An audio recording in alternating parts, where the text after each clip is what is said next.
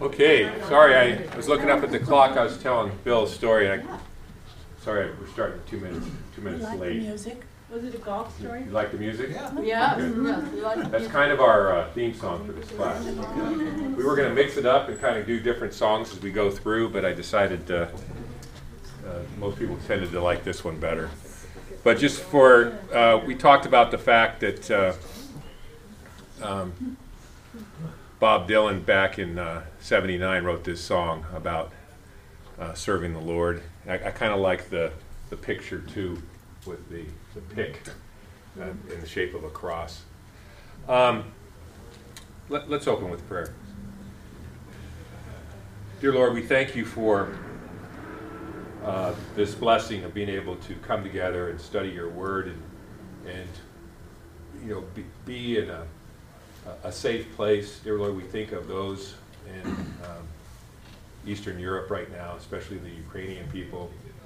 Dear Lord, uh, we're confused by this. We don't really understand it. Well, we do understand it, but we don't like it. Dear Lord, we ask that your, your will might be done and that you just uh, bring your loving embrace around the, the people of Ukraine as well as the people of Russia.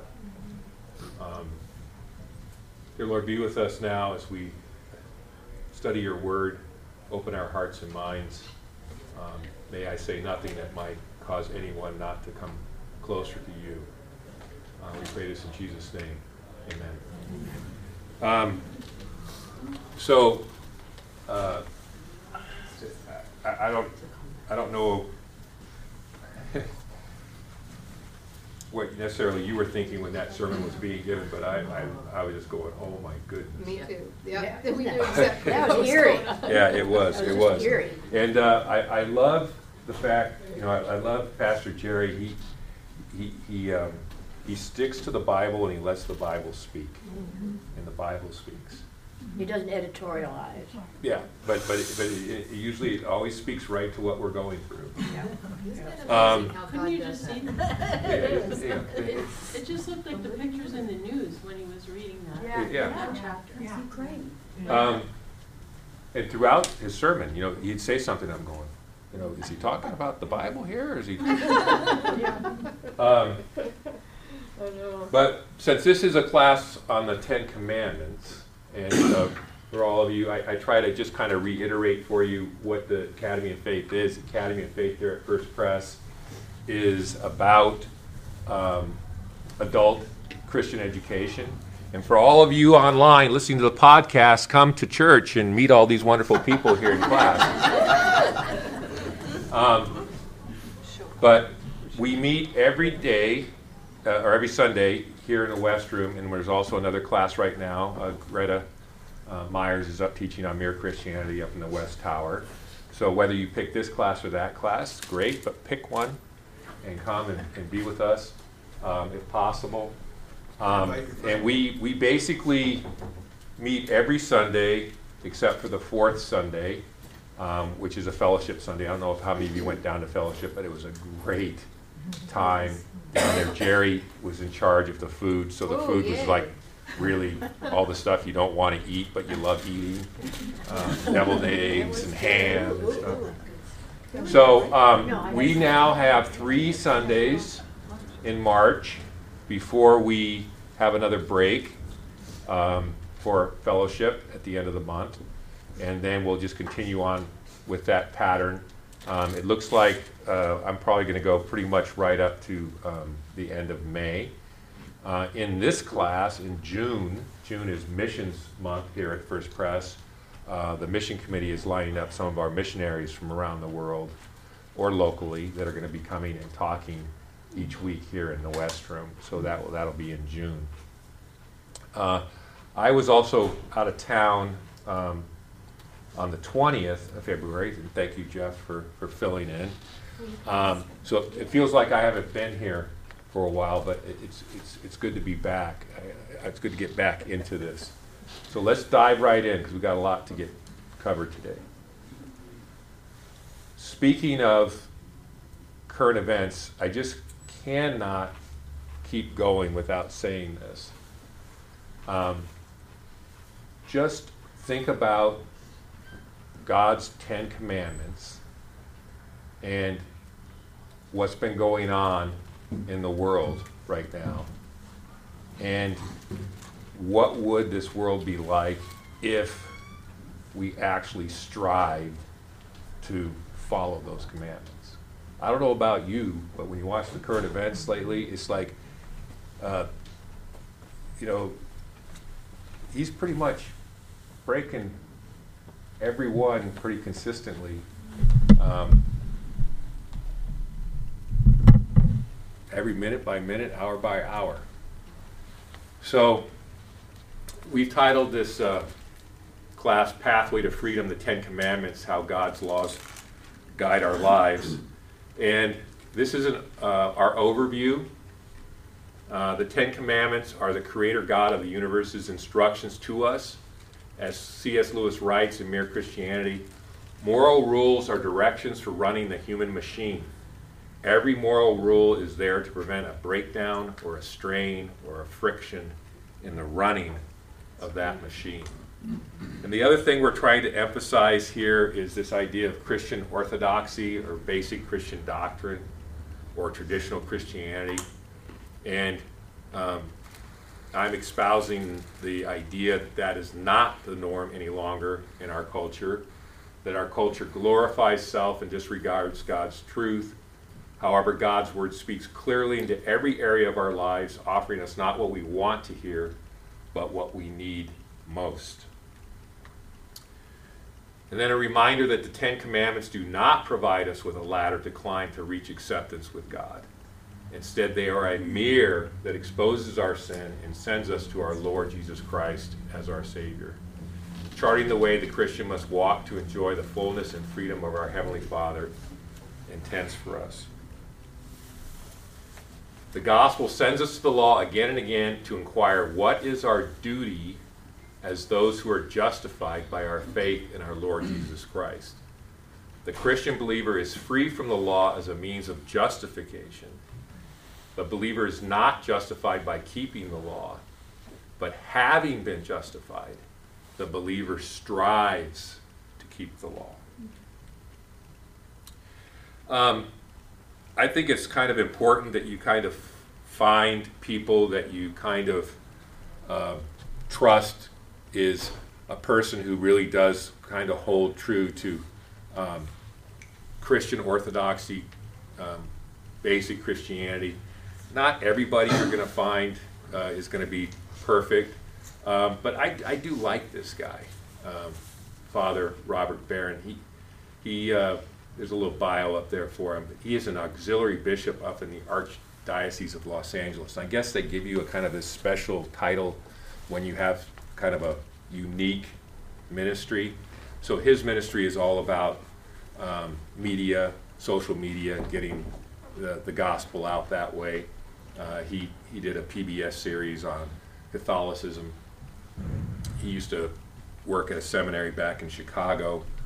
Um, but I showed you him. He's the one who did the little review or the uh, critique of uh, the movie um, Eli, and um, he has a just a, a, a just a sh- kind of a short little overview of the Ten Commandments, and that's one of the things we're trying to also get down in this class is you know kind of how they all uh, come together. So I just, I just want to kind of get us back into thinking about the Ten Commandments since we've had a little break here. So I'm going to play for you his video. Um, it's about, I think it's about 10 minutes long. And he's going to kind of give you uh, an overview of all Ten Commandments. And then we'll have a quick review. And then we'll get into commandment number three. So let me bring up Bishop Barron here.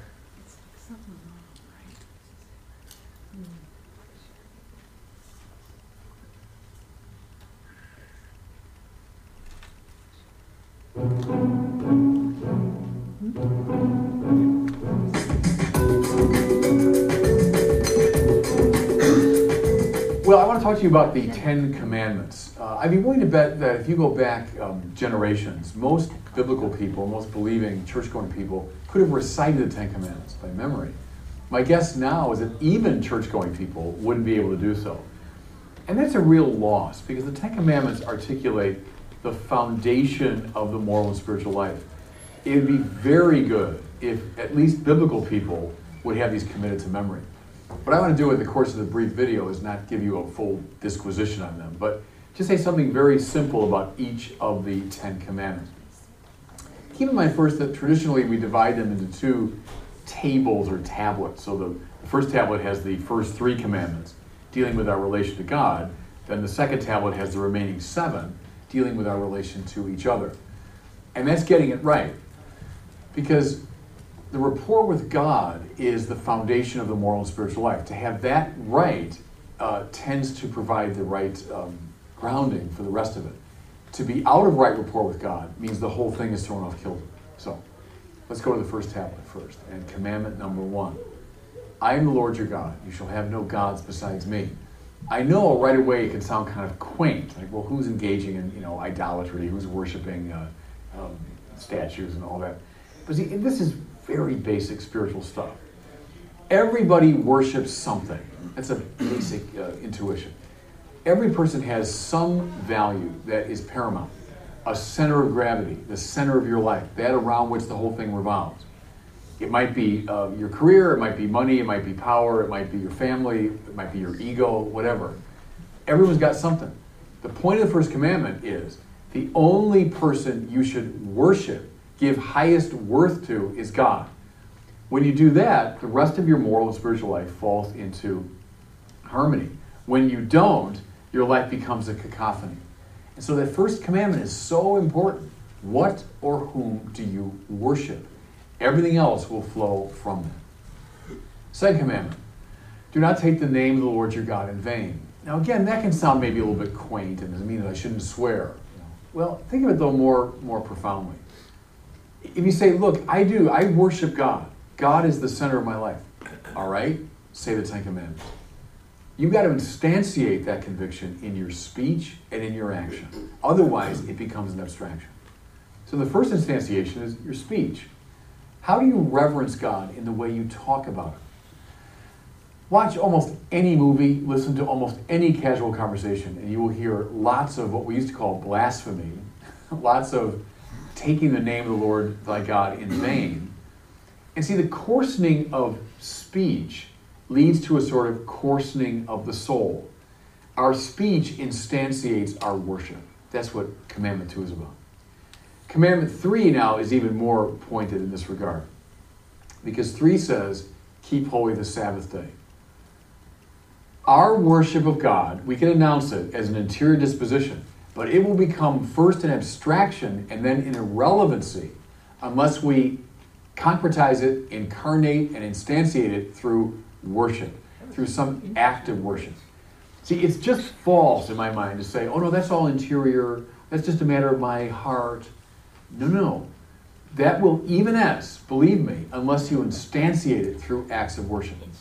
So I think it's a tragedy in our society that Sunday worship in this still largely Christian nation has fallen into desuetude. If I go back, you know, when I was a kid, which that long ago, um, Sunday was a real different day. Sunday felt different, different texture. Why? Because you assumed most people were going to their place of worship. The worship of God was a, an integral part of, of society. Now, Sunday is pretty much just another Saturday. It's another uh, weekend day off. That is not a minor problem. That's a major problem that we don't keep holy the Sabbath. Okay, there's table one, our dealing with God. If you worship God, God's the center of your life, you love God, you express it through concrete acts of worship, well, then you will naturally love the things that God loves. What does God love? He loves the human race. So that's how table two flows from table one. I love God, now I'm going to love my neighbor. And the remaining seven are all instantiations of this uh, demand to love. So the first one, the fourth commandment, is to honor your mother and father. Now, almost every commentator from biblical times on has broadened that out to imply the love for one's family. See, I think it's very important. If you're going to love your neighbor, right, well, where do you start? You start with the people who are nearest and dearest to you. You start with your parents, your siblings, your kids. If you can't manage to love them, how in the world will you manage to love uh, anybody else?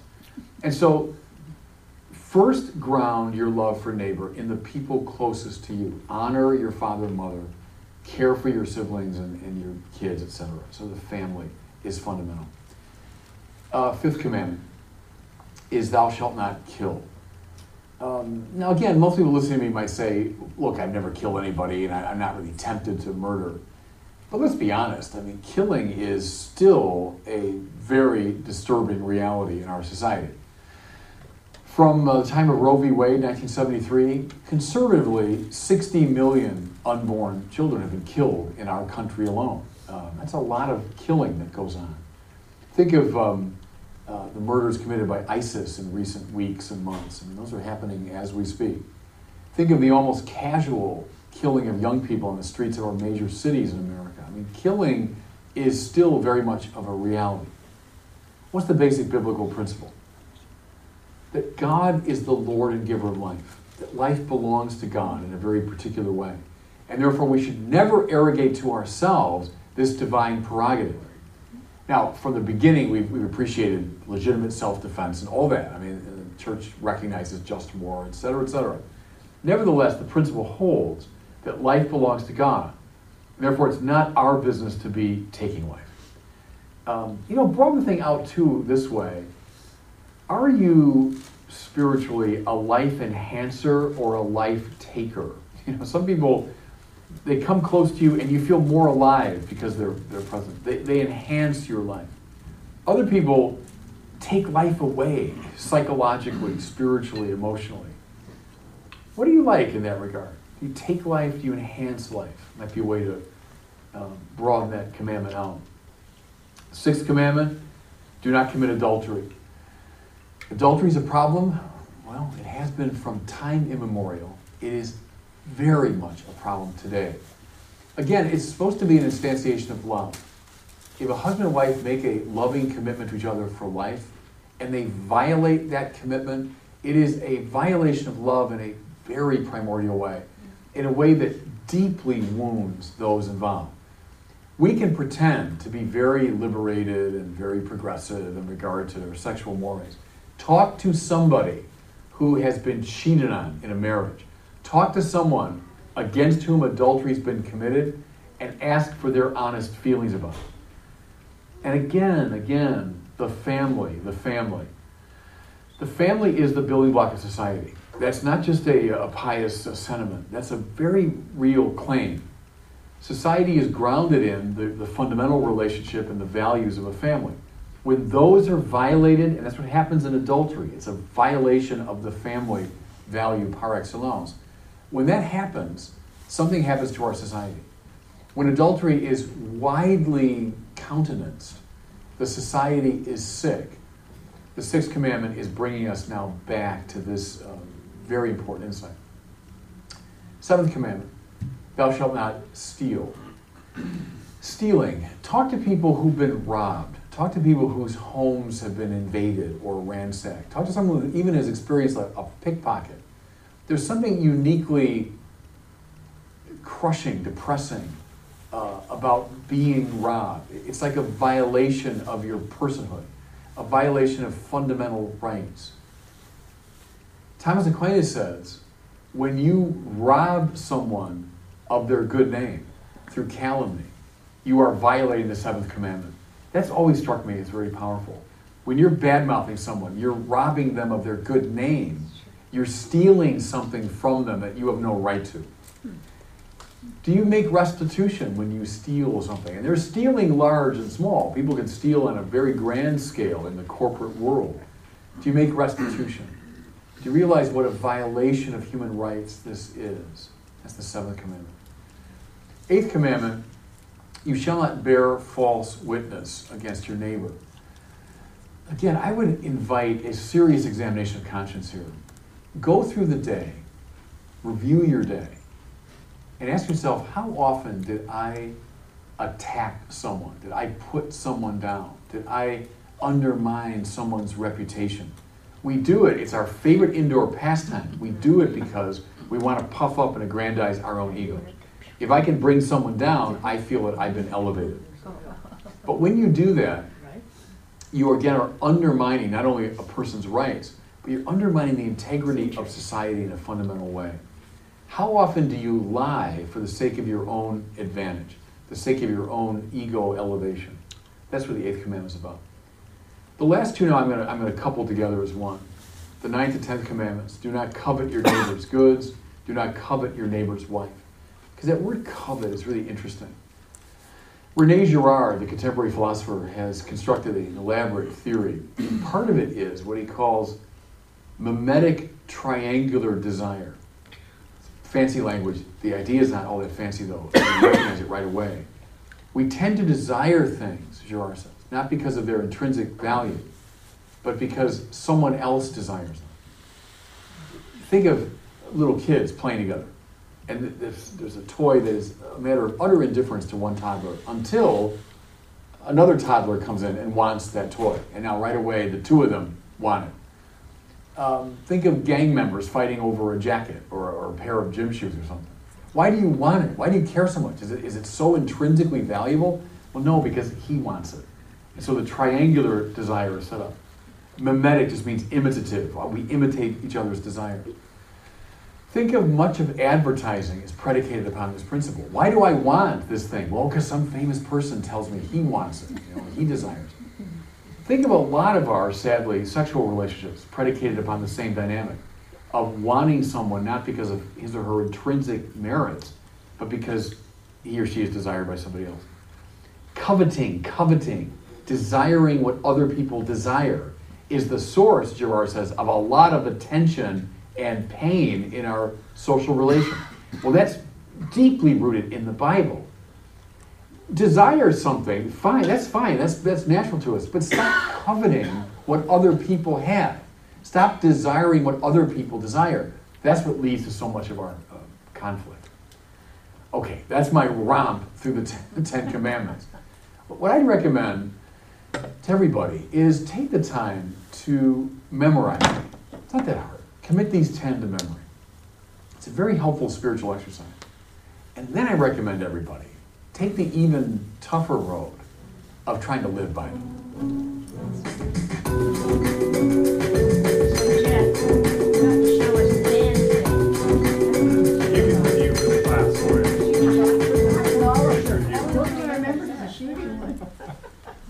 So you might um, have already figured this out yet, but I'm a middle school teacher.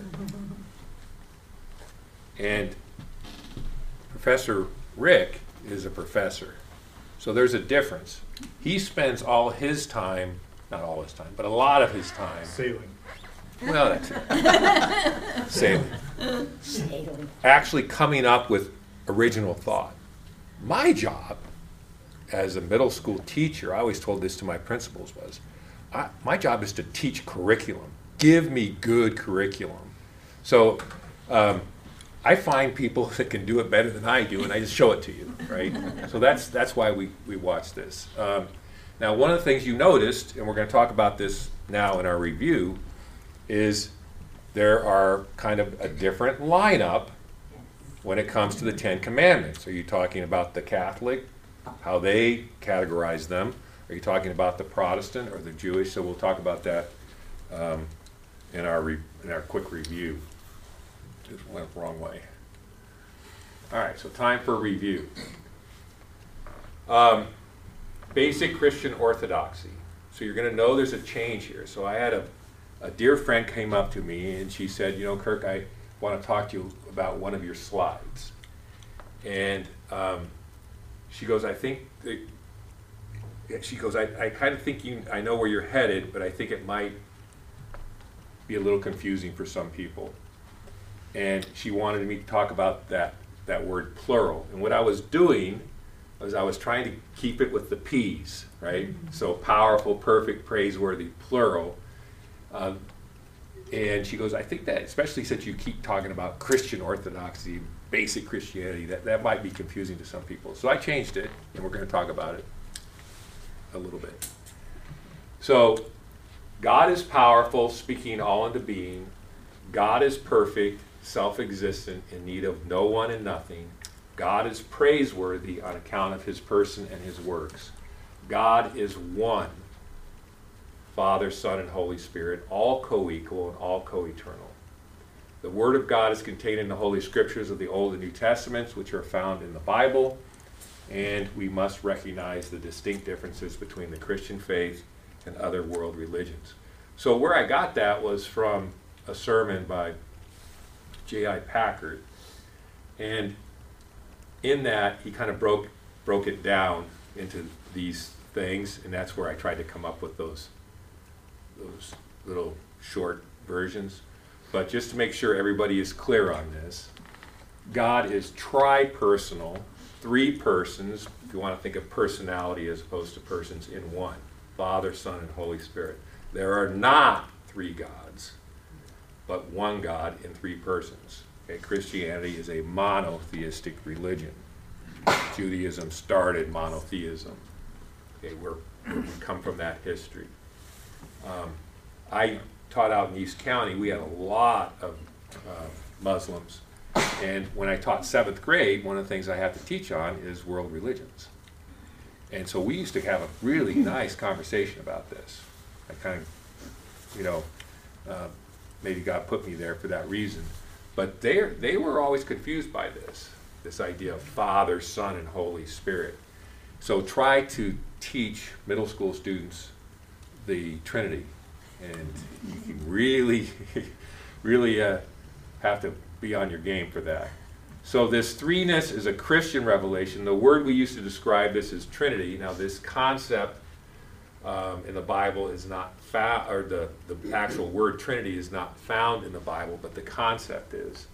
So the doctrine of the Trinity, we have a formulation rather than an explanation of this mind-searching truth. So just to be very clear, uh, Christianity does not believe in three gods, but believe in one God in three persons, Father, Son, and Holy Spirit. Um, way back when our first commandment, no other gods, you shall have no other gods before me. Um, God demands his people total devotion. This is firmly based upon who God is and what God has done. God is both creator and redeemer. We talked about some of the things in the 21st century that causes uh, us to maybe put something else in front of God. And then um, we need to remember that uh, the perversity of the human heart is such that even these good things become on occasion for us idolatry. Um, now, I've, I'm going to skip, I'll come back to these really quick. I want to find this. There it is. Um, I don't know how many of you know Timothy Keller. Uh, he's a pastor, a theologian. Um, he's, he started uh, a church in New York City uh, called the um, Redeemer, I believe. What's it? Uh, Redeemer Presbyterian Church. He's an author. He's got lots and lots of books out. So this came across. Um, I don't have a Facebook page, but Carol does, and I cheat and look at hers. Um, came across Carol's Facebook thing, and I thought this was really good for mm. the first commandment. If anything becomes more fundamental than God to your happiness, meaning of life, and identity, then it's an idol. And so I think that's kind of a good a good summary for us. We talked about the fact that there are different ways of categorizing these Ten Commandments. The Ten Commandments do not appear in the Bible as numbered commandments. And so, um, depending on which one you're looking at, this is the, the Jewish version.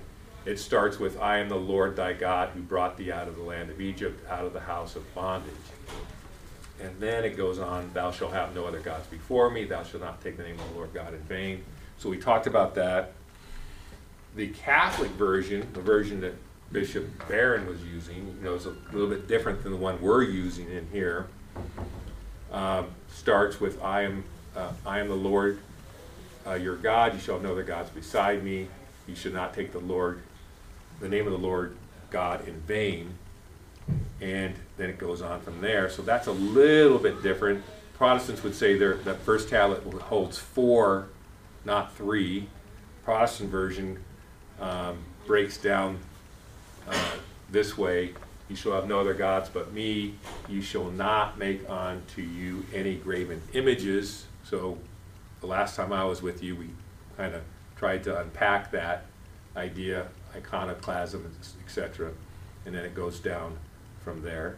So when you're talking about, you're talking about how, um, you know, these specific commandments, you, know, you might want to kind of make sure you notice which one you're actually looking at. Are you looking at a Protestant list? Are you looking at a Catholic list? Are you looking at a Jewish list? They're going to be slightly, slightly different.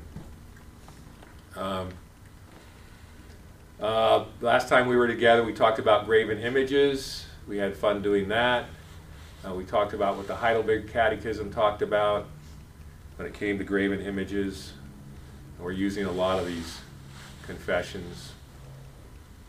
Uh, the first commandment forbids the worship of any false god. The second commandment demands that we do not worship the one true Creator God in an unworthy manner.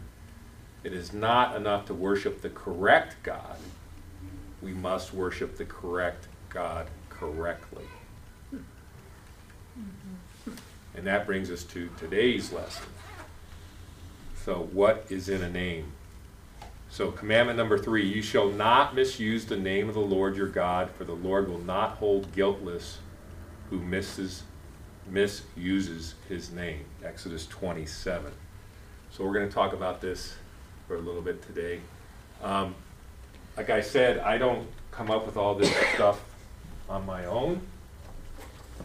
This is kind of the book I've been using to help us get through this class. It's called Pathway to Freedom, and it's by Alistair Begg. Alistair Begg is from Scotland, but he fell in love with a woman from America um, whose parents were over in England working for Campus Crusade for Christ. And eventually they got married, and he came was called to a church in Cleveland. He has a radio program. He's pretty um, well heard around the country. But if you never heard him, um, I would recommend him. I like him. I like his accent. Um, Especially that burr. yeah. But I want to read the first couple paragraphs from this chapter. And I decided I wasn't going to take the time to, to put it down. But I, I think it, it's, it's kind of interesting to show you a little bit of history here. On January 8th, the year of our Lord 1697, at 2 o'clock in the afternoon, Thomas Aikenhead was taken to the gallows on the road between Edinburgh and Leith. A hangman pulled away the ladder, the body swung, and the theology student, not quite 19, was dead. His crime? Blasphemy. An act of the Scottish Parliament in 1695 decreed that a person not, dis- not distracted in his wits, who railed or cursed against God or persons of the Trinity, was to be punished with death. In prosecuting the case, James Stewart, the Lord Advocate, the Scottish, Scottish equivalent of the Attorney General, addressed the accused. It is a verity that you, Thomas Aikenhead, shaking off all fear of God and regard to his majestic laws, have now for more than a twelfth month made as it were your endeavor and work to vent your wicked blasphemies against God and our Savior Jesus Christ. My purpose in beginning here is clearly not to argue for the reenactment of the blasphemy, blasphemy laws of the 17th century. It is rather to provide a dramatic backdrop against which to consider the way in which our culture endorses blasphemy as a way of life. The name of God is routinely misused by all ages and in all places. This is not new. The psalmist addressed the same issue in his generation. His words have a contemporary ring.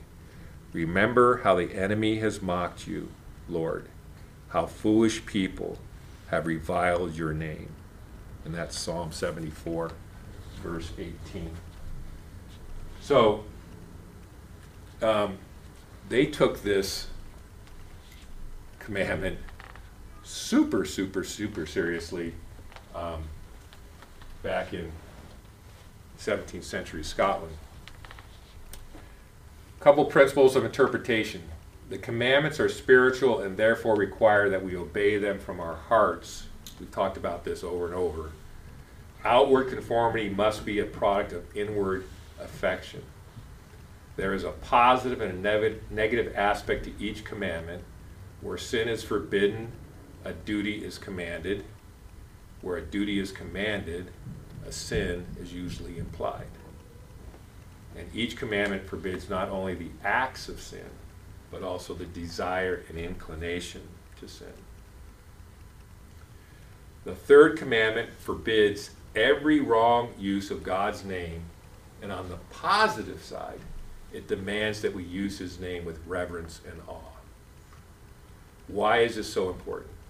Because God's name is more than just a title.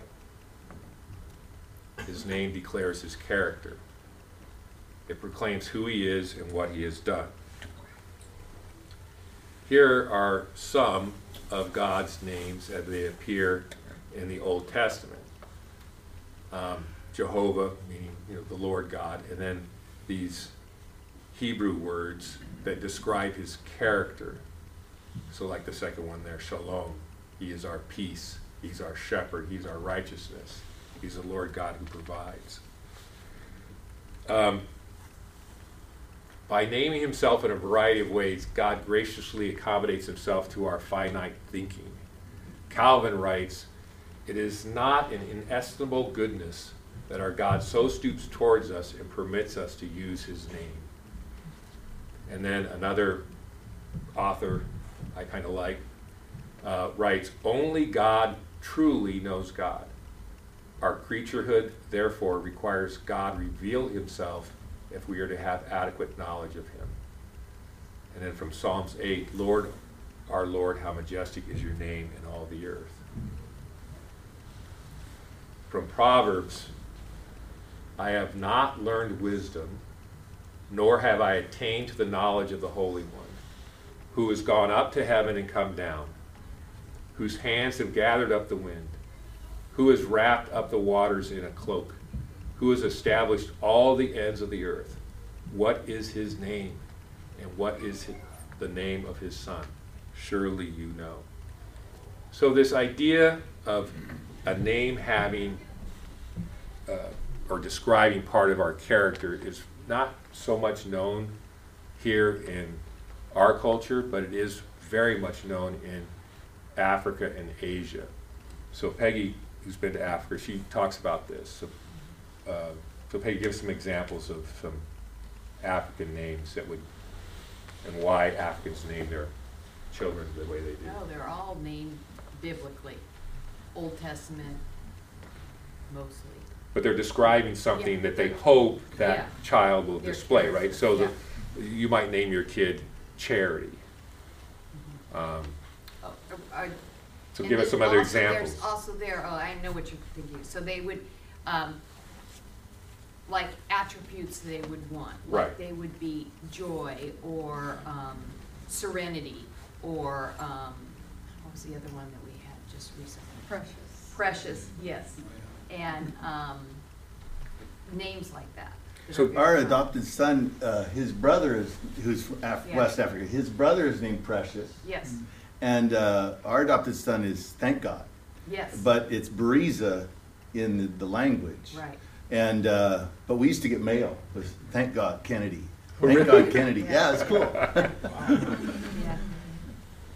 So, eh, that, that- and that, and that's a, a kind of a, a, a little bit different way to think about it, that we're not, I don't think it's as common for us here, um, in America. There's a, a part in the book where he talks about people going into a convention and they, you know, everybody puts their, their name on a name tag and walks around, where in Africa or in Asia, a lot of times, it's usually a title, you know, like Mr., uh, maybe your, your job title or something like that, that they really, really hold their name and um, kind of a, a safe place. They don't want just ordinary people using it in kind of an ordinary way. Um, so we talk about this in the Lord's Prayer Hallowed be your name, holy is your name. John Calvin again, um, who uh, Rick taught about, we are not to profane his name by treating it contemptuously and irreverently. We should be zealous and careful to honor his name with godly reverence. Um, we don't even tend to use that word reverence very much anymore. So, where do we find God's name declared? In His world, in His creation, in His written word, and of course, and in the person of Jesus Christ, who is the living word. Um, I'm going to skip that. I'm going to take that out. So, what is forbidden um, in the third commandment? What should we be, you know, be aware of, keeping our, our eyes open for? So, we're going to talk about just real quickly three things here. Perjury. Um, this is employing God's name in the interest of falsehood is to misuse his name. And I want you to think about that, especially. I'm going to show you another video. And his whole take on the third commandment is really zeroing in on this one. So, employing God's name in interest of falsehood is to misuse his name. So, what he's going to talk a lot about is this idea if you start using God's name in um, Space. the, the, the same time you are um, going against God's commandments, he goes, that's something to be very, very um, scared about. Blasphemy, when we take God's name, which is sacred, and treat it with irreverence or contempt. So Bishop Barron talked about this in the video. Um, we don't, uh, Begg talked about it in the reading I just read you, the idea of blasphemy. Uh, this used to be a, a capital offense. Um, when we take God's name, which is sacred, and treat it with irreverence or contempt. Flippancy, we neither think nor say anything concerning God and his mysteries without reverence and much soberness. Uh, maybe we need to have a, a class on that word reverence. That's coming up a lot here. We don't tend to use that a lot. Uh, hypocrisy, we violate the third commandment when our worship of God is marked by unreality. Um, the Lord says, These people come near to me with their mouth and honor me with their lips, but their hearts are far from me. Their worship of me is based on merely human rules they have been taught. And that's Isaiah 29 13. So, Dennis Prager, who's Jewish, so if you watch his videos that he has on the Ten Commandments, which I recommend, I think they're well done, but he's going to kind of come from more of a, um, a Jewish perspective, Judeo Christian, I'd say, perspective. But um, he his his take on this would be I think maybe a, a little bit slightly different. Maybe he emphasizes, like I mentioned, that first part. So we're going to watch this and see what you uh, if we can learn anything from this, and then we have a few minutes. We can have a discussion. With the lights off, Drew? Yeah, thank you. Oh, wow. Just a big shirt. Sure looks like, sure looks like it. She looks, she looks like. Road is getting. the worst sin, one sin that is worse than all the others? Well, there is. I am well aware that some people differ. They maintain that we can't declare any sin worse than any other. To God, a sin is a sin, is how it's often expressed. In this view, a person who steals a stapler from the office is committing as grievous a sin in God's eyes as a murderer. But most people intuitively, as well as biblically, understand that some sins are clearly worse than others. We are confident that God has at least as much common sense as we do.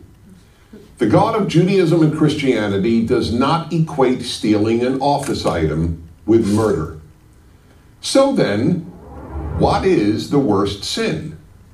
The worst sin is committing evil in God's name. How do we know? From the third commandment of the Ten Commandments. This is the only one of the Ten Commandments that states that God will not forgive a person who violates the commandment. What does the commandment say? It is most commonly translated as Do not take the name of the Lord thy God in vain, for the Lord will not hold guiltless, meaning will not forgive, whoever takes his name in vain. Most people understandably think that the commandment forbids saying God's name for no good reason. So something like, God, that I have a rough day at work today, violates the third commandment. But that interpretation presents a real problem. It would mean that whereas God could forgive the violation of any of the other commandments, dishonoring one's parents, stealing, adultery, or even committing murder, he would never forgive someone who said, God, that I have a rough day at work today. Let's be honest. That would render God and the Ten Commandments morally incomprehensible. Well, as it happens, the commandment is not the problem. The problem is the translation. The Hebrew original does not say, do not take. It says, do not carry. The Hebrew literally reads, do not carry the name of the Lord thy God in vain. One of the most widely used new translations of the Bible, the New International Version or NIV, uses the word misuse rather than the word take. You shall not misuse the name of the Lord your God. This is much closer to the original's intent. What does it mean to carry or to misuse God's name? It means committing evil in God's name, and that God will not forgive. Why not? When an irreligious person commits evil, it doesn't bring God and religion into disrepute. But when religious people commit evil, especially in God's name, they are not only committing evil, they are doing terrible damage to the name of God. In our time, there is an example of this the evils committed by Islamists who torture, bomb, cut throats, and mass murder, all in the name of God, do terrible damage to the name of God. It is not coincidental that what is called the new atheism, the immense eruption of atheist activism, followed the 9 11 attacks on America by Islamist terrorists. In fact, the most frequent argument against God and religion concerns evil committed in God's name, whether it is done in the name of Allah today or was done in the past in the name of Christ. People who murder in the name of God not only kill their victims, they kill God too. That's why the greatest sin is religious evil. That's what the third commandment is there to teach. Don't carry God's name in vain. If you do, God won't forgive you. I'm Dennis Prager. Dennis, uh, you know, he, he doesn't hold back, you know. All right, so, look at that, we got nine minutes if we want it. Sir? Um, the principle is expanded in uh, Leviticus twenty-four. It talks about the son of an Israelite woman who blasphemed and, and cursed and then was taken out outside the city and stoned. And so my question is, what biblical principle of interpretation allows us to affirm the sin of the third commandment uh, without, and yet jettison the penalty? In other words, what was fundamentally wrong with the 16th century approach um, biblically? Are you arguing that there wasn't something wrong with it? No, I'm asking what was the principle that they used to jettison it? Who jettisoned it? Our culture? Sure. Well, at whatever time it was jettisoned, what, what, what would, be, if you were preaching on the subject, what, why would you say they were wrong? I think they misinterpreted the word as Prager was saying, that take instead of carry. I think that was the underlying problem, you know. Ah, What- well, Yep. Unintentional consequences, they thought they were making it in a, a simplified manner so people could understand, and it had wrong and I, I want to make sure I understand the question. Are you saying, what did they use to decide that they should stop using capital punishment for people that broke the commandment? Yeah, the legitimate. Yeah. I'm not talking about the illegitimate breaking of the commandment. I'm talking about whatever we would determine as being legitimate. If the commandment in Leviticus that corresponds to this commandment says that that's what you do, then on what basis did we determine that they were wrong? Um, well, the, the one thing I would, I don't know the answer per se, but I would say one of the things would be is that um, religions, churches, don't have the ability to sentence people to death anymore.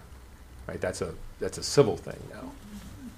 So civil governments have come in and they've taken that that role over, and we don't have um, religious courts who hold people accountable for crimes and you know sentence them to whatever. Now, if you were if you want to ask me why did civil courts get rid of it, that's an easy answer, right? No, that's not my question. yeah. My question is, how did the burden of the commandment, if we hold the commandment to be true today, then how does one jettison the penalty for breaking that commandment? You know, yeah, I, I would think it'd be a sort of a matter of humility of the, us. Uh, this is serious stuff, and so God is going to judge, and we let it pass in our society with letting God judge this when God does judgment. I would see it as a uh, something which we wouldn't want churches and states uh, following those kinds of laws, you know. And it, it, with Leviticus and stuff, there was, I think, a different time in which you had a, you know, God's presence was right there, and He was directing things with Moses. And uh, um, I think when, I think we're, I think our society, we just have to be more humble about judgment. Let God judge. And I would say that this is where the cross is the solution, at least the way that Paul understands it is, what do we do with all of the curses that come from our disobedience to the law? We look to the fulfilled atoning blood of Jesus on the Mhm. cross. And so the penalty for all of the, the commandments still hold up. The penalties have actually been satisfied in Jesus. And so that's the way every time a Christian looks at the law, we, we do so through a lens of the mediator. We do so through a, a, a Christ crucicentric lens, you know. And so that would be, um, think any of the, but this is, this is a great question, Glenn, you know, do we, do we hold on to the commandment, Will we toss out the penalty for not upholding the commandment? No, we don't, we don't, nothing is jettisoned, but something is fulfilled. You know, the penalty is actually fulfilled with Jesus, I would say. We haven't jettisoned anything. But his question, though, is valid in the sense that the excerpt I read, are, those were Christians who condemned that guy to death, right? Mhm. In 1647 in Scotland. So Christians were still doing it back in the 1600s. Um, I think it brings up the problem of deciding which of the law, the Old Testament law, is meant to be contemporary. So, and can you selectively choose which ones are and which ones are not, and on what basis do you do that? And then, to what extent, if you're gonna hold on to the law, can you get rid of the curses and the consequences? And to me, that's a big, complicated, and difficult question, but one that needs to be brought up, otherwise people will do what they did in the sixteenth century, rightly or wrongly. I, I, by the, by the way, I think Jeff's answer is, is the answer. Uh, but I still, it remains to be said, to what extent can we isolate Ten Commandments out of the entire Mosaic and Levitical law and say that these are current uh, and applicable, and yet discard the curses and the consequences? Yes, ma'am. Well, I was just going to say that it's, I think more of a more relational after Christ. So just a silly, simple, not silly, but it's important to me. I don't put, I won't put like a, a, a, a anything Christian on the back of my car because of my relationship with the Lord. That I know I might be screaming at somebody or do something, and I don't really want to hurt His name. I don't want. I see this all the time, and it hurts me what it, how He is maligned by us as Christians. So Prager's video, which I, you know, I think it has some valid, valid points to it. Um, when it comes to, uh, for me personally too,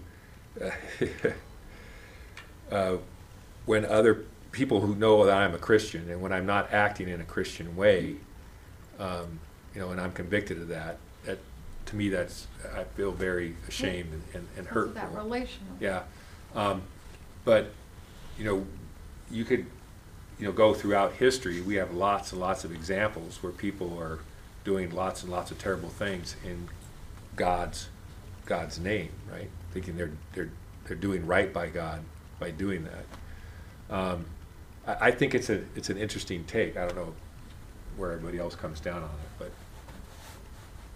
I, I think of, you know, when, after Moses gave the law and, um, and Aaron quickly fell and took all the jewelry to make the golden calf and then said to the people, this is the God that brought you out of Egypt. And I think part of this is to say that things that God does is attributed to somebody else or some other thing.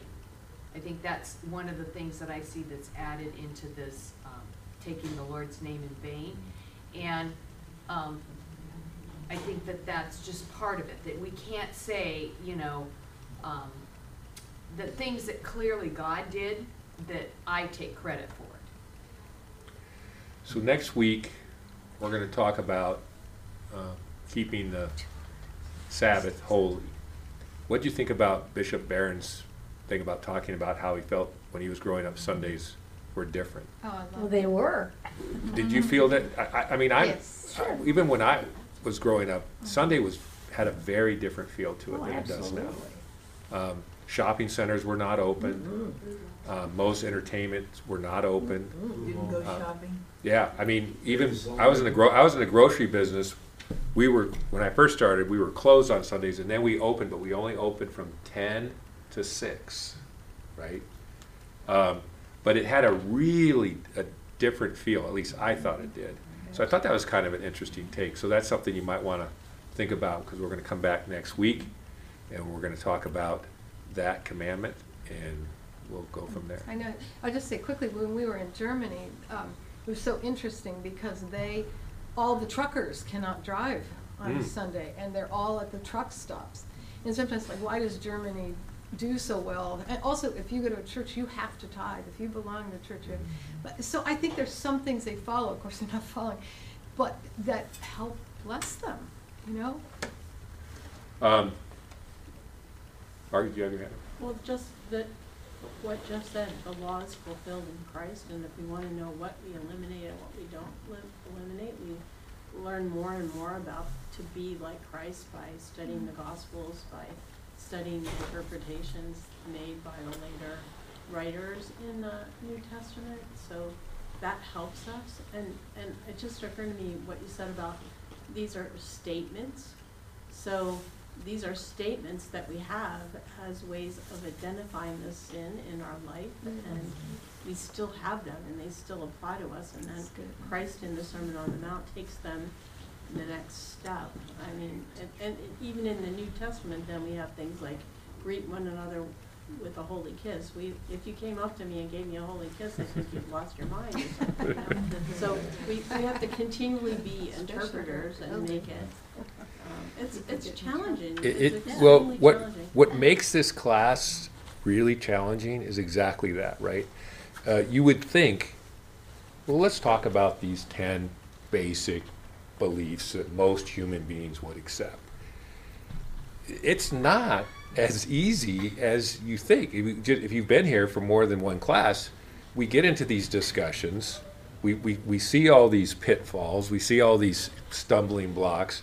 We see how some people take it and they use it in a way where, um, you know, it's probably not what God intended. But it, they seem very straightforward and basic, don't they? But I think you can fall into some, some traps, especially when it comes to um, th- that one aspect that I keep trying to talk to us about, the idea of, of the heart. You know, that one um, verse from Isaiah. You know, the idea is that you know they just they came up with all these rules and they just kind of they kind of talked them, about them and stuff, but they didn't really think them through. They didn't really they weren't really doing them out of out of love for God. It was just more of a, a duty. So this is this is not necessarily as as easy and as straightforward as I think we always think it is. Jeff, when Jeff was leading the class, you went to the Westminster Catechism, right? Mhm. Where it says what, what is, what you're supposed to do, raise, related to that commandment or statement, what you're not supposed to do. Mhm. That was also a really helpful interpretation of things. But the, the other thing is, there is one unforgivable sin in the New Testament, but I couldn't find it, because I don't have my phone and therefore I don't have my Bible with me. It's the blasphemy of the Holy Yeah, the Spirit. bar against blasphemy. Blasphemy the Of the Holy Holy Spirit, Spirit. Yes. which is, I So- think, ties to It's this. very close. I think it's very close to that to this something commandment, to- right? yeah. Totally tied. Yeah. And then the other thing is that when Jesus was quoting, he said, "You have heard, you shall not commit murder, um, And eye for an eye, a tooth for a tooth." But he took it further, right? So you can Exactly. murder with your heart and with your vile mouth and that kind of thing. I mean, so just saying you can't, you don't kill somebody, but you, there are ways you can do it without um, stabbing them. You can stab them in the back. You can um, be mean to them and, and murder them that way. I, I think that's interesting too because that takes it much beyond, farther beyond what we think initially. The Old Testament really helps me understand the world without Christ. Mm-hmm.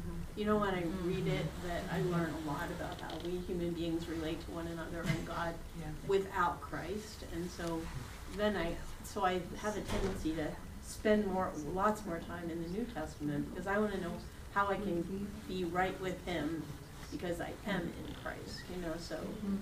then it makes it really hard to like, um, hold the two together and figure it all out.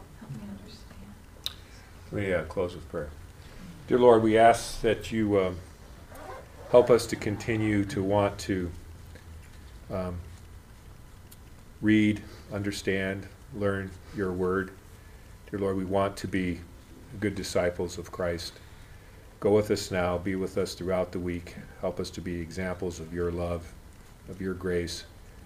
And once again, we pray for the people of Ukraine. We pray for the Russian people. We pray that your will might be done for them and for the world. We pray this in Jesus' name. Amen.